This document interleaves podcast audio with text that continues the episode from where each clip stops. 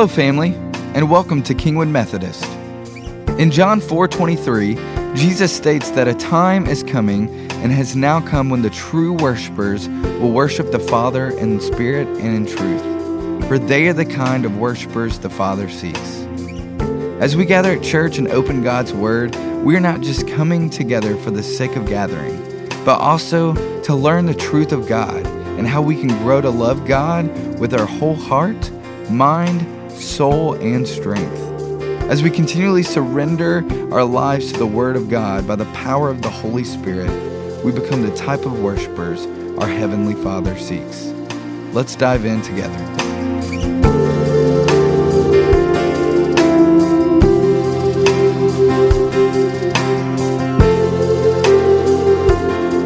Invite you to remain standing for the reading of the scripture, which this day comes from the book of Hebrews, chapter 10, verses 23 through 25. This is part of a larger section within chapter 10 that is really about a call for how we are to persevere within the faith. Here's the writer of Hebrews instructs us words timelessly true from God. Let us hold unswervingly to the hope we profess, for he who promised is faithful. And let us consider how we may spur one another on toward love and good deeds, not giving up meeting together, as some are in the habit of doing, but encouraging one another, and all the more as you see the day approaching. This is the word of God for you and me, the people of God. Thanks be to God. You may be seated, and as you are, let's pray together.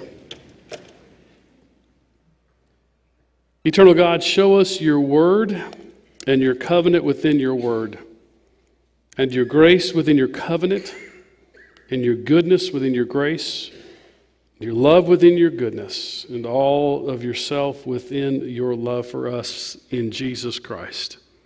And may your spirit stand between me and your people so that the words of my mouth and the meditation of our hearts together would be shaped, formed, and molded into the good news of the gospel of Christ, in whose name we've gathered, in whose name we pray, and in whose name we will depart and seek to serve you faithfully. And all of God's people did say, Amen. A little bit of housekeeping about this Art of Neighboring series as we wrap up. We've got some uh, real simple thank you cards if you would like to pick one up on the way out. Uh, that if you had a neighbor who um, supplied a bag or someone who dropped something off, you might just drop them a, a thank you note for helping, helping us serve our community together. So these are available for you to just simply hand out to your neighbors who helped us along the way. Today, we wrap up this series about the art of neighboring and what it means for us to understand what's distinctive for you and me as followers of Christ in a neighboring spirit, what defines us and what calls us to be who we are. I was watching this weekend, as some of you may, uh, the reruns, and if you're a golfer like me, my heart is a little bit sad because I think during worship, we will be uh, losing the Ryder Cup. About five or six weeks ago, I got a phone call, and I was offered tickets to the Ryder Cup. Yeah, and Marco Simone. Two tickets for the practice rounds on both Wednesday and Thursday and then tickets for today. Uh, Stacy and Clint were there at the table, and Clint was already going, "Oh man, I can find you this airline. I've never heard of it before, but you know, no, Clint, you're not booking my flights. You know, oh, you can't take any luggage. You can only take a three by five bag. No, Clint. You know, uh, the excitement started to stir. I even called Sean and said, "They said, now we need to know you. The, the tickets are not transferable, and we, if you want them, we got to know within 48 hours." And so we did a flurry of activity and we thought, and here's what I eventually arrived at. Obviously, I'm here, not there, right? What I arrived at is what was offered as free in tickets was not worth the cost of what it'd take for me to take advantage of the free tickets. And that offer, I think sometimes, oftentimes, we are offered things and we don't consider the cost. It's like the sign that says, free haircut. Friend, there's no such thing as a free haircut. You're going to pay for it one way or the other. Or I remember seeing in the mall the sign that said, ears pierced while you wait. Think about that. Ears pierced while you wait. How else would you have your ears pierced? You take them off and leave them there to pierce and pick them up later? Everything comes with a cost and a price. Every decision that we make has a necessary sense of consequences. And one of the greatest challenges within our culture is we have an increasing sense that we should be able to make all of our choices and then choose all of the consequences. And it doesn't work that way. We get to choose our actions, our thoughts, our words. We don't get to choose the consequences. And when we think about what drives the decisions of our beliefs, our habits, and our actions, we should know that everything comes with a price or a consequence. It's no different in following Christ. Sometimes I think the dilemma of the church today is we have made it so so easy and convenient that there's no sense of purposefulness. I, I don't want to follow a Savior of the world that says, oh, you just keep doing everything you're doing, nothing has to change, show up 1.7 times a year at church, and all's good. Occasionally do this or that. I want to follow something that makes a difference in my life and makes a difference in the world. And, and, and what I've noticed is this when the call of the gospel comes and it changes my life, God has this divine way of pouring far more back into my life than what I think I have to change to follow. It's just this divine economy or divine math of God that the Holy Spirit renews and pours us in. I don't know about your family, but um, as I read these words and we hear the words to hold unswervingly to the hope that we profess, that, that the God who promised is faithful, that we shouldn't give up meeting together, that we should continue to encourage one another, I'm captured by that one simple image to focus on, and that is we are to spur one another on some translations will say provoke one another, some will say stir each other up. Do you have a pot stirrer in your family? Do you have an agitator in your family? In your family gatherings, is there someone who shows up and they're always going to be just stirring the pot, aren't they? Whether it be an action or a word, or maybe you've got somebody in the family that everybody's sort of just meeting together and everybody's not really willing to say anything about this event or this circumstance or this issue, but you've always got that one family member that when everybody's together and nobody can leave, steps right in it, speaks into it.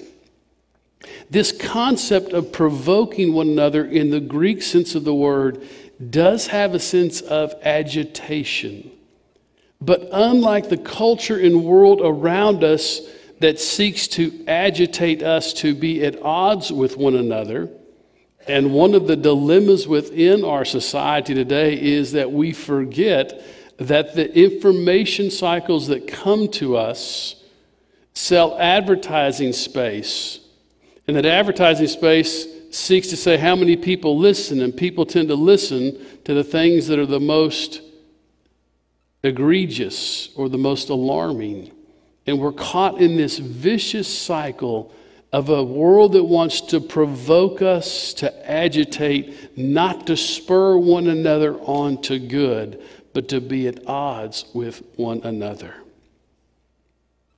Friends, we are called by Christ. We are gathered to worship together, but we are sent and scattered to serve.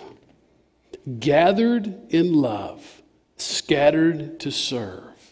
The imagery of being able to gather at this table together to come and to be reminded to taste and see of God's goodness is the tangible witness that this passage of Hebrews reminds us that we should not give up on meeting together. We should encourage one another. And why is that so important for us as neighbors? Because isn't it a sad statement about the status of the world that the simple concept of civility and kindness is so gapingly missing in our culture. We've lost the art of civility. That's the peripheral aspect, but it's a commentary on our culture. Friends, I want to encourage you today to hear the good news. You need to go out and be pot stirrers. You need to go out and stir stuff up. You need to be an agitator of grace. When you step into those moments of conflict, you need to be able to walk into a moment of grace. As I was preparing this sermon, we were coming back yesterday.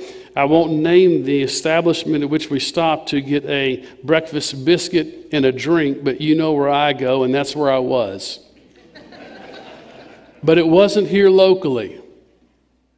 But they were having a bad day. They were having a bad day. They only had ones in the register. The person that was new there couldn't. After 23 minutes, I think Sean wondered, "What? What is he met somebody? Is he holding church? Does he have offering plates going on in there?" They were just having a bad day, and and I knew that this sermon had been prepared during the week, and I got to thinking, "Let's try this." Let's try this right now. Person over here was, you know, I come here every week, and by golly, every week they get something wrong. So I told my husband, I'm coming in today to get the order. I'm going to check it before I leave. The other guy comes over. He's upset because it took a while. They're just a bunch of idiots. How hard is it to take an order? And I got to thinking, woo! All I'm worried about is a little sausage biscuit and a Diet Coke to go. I think I want to try something. And so here's all I did. This is my experiment. Because, see, these aren't my church members. I had nothing to lose, right? These people don't know me. I didn't have a name tag, right? I can try anything I want this moment. So I kind of stepped over. I said, So, ma'am, you come here every day. They do, they do good service a lot of days, don't they? Oh, they do. They do. But you know, I said, Yeah, you know, if you ever had one of those days personally? I wonder if they're just having one of those days. In that little comment, she said, Well, I guess you're right. You know, then the other guy, he was, my, I, was, I was going for him. Because he was just like me. When I get agitated and I'm on a schedule, I can be a really unchristian witness. And God usually has someone show up when I say something ugly in those moments that will say to me, Hey, aren't you the pastor at Kingwood Methodist Church? And after, I will tell you, I've done this enough that um, what I say is, No, you must have had me confused with the pastor of Kingwood Baptist Church. no, they know who I am. So I kind of walked over and I said, Man, it's I think they're just having a rough day today. Oh, they forgot this. He couldn't remember the cup. I said, Yeah. You know, I forget things a lot too. It's, it's kind of heck getting old, isn't it? Didn't say heck. I was trying to, you know, relate to him. Um, he says, It is.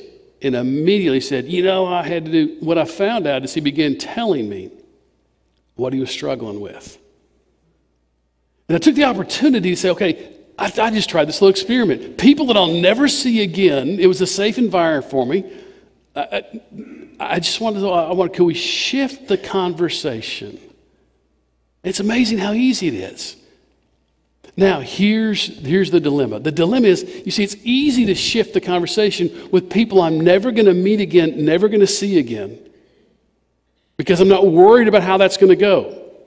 Neither of these two people knew who I was, and I probably would never see them again. What's different is that when we live together in community, whether it's with people that we know, there's something about the intimacy of that that makes it a little bit more difficult to be vulnerable and to step into it. But, friends, in the name of the Father, the Son, and the Holy Spirit, I want you to go stir it up. I want you this day to bring whatever it is that you have to say, God, open my eyes. In the words of that hymn, open my eyes that I may see the glimpses of truth thou hast for me. I want God to reveal to you those places where you can be a stir up for the purpose of good and in the spirit of love. Places where your simple comments can change conversations. Moments where you see a conflict in the world where you can ask that person what's going on with them. Places that you can be willing to be poured out. And did you notice the way that the writer of Hebrews in verse 24 says it? Let us not, let us not give up on meeting together as some have a habit of doing isn't that an interesting context that the habit is what's failed to be done? Let's stir things up in habits of faithfulness, habits of love, habits of grace. Friends, be that family member in the world. Be that one that just stirs the pot when there's nothing but ugliness. Speak a word of grace. When there's nothing but vitriol and hatred, find a way to shift what's going on. When there's nothing but injustice, be the person that's willing to step up and say, hey, this isn't right. Friends, we're training our children to do this.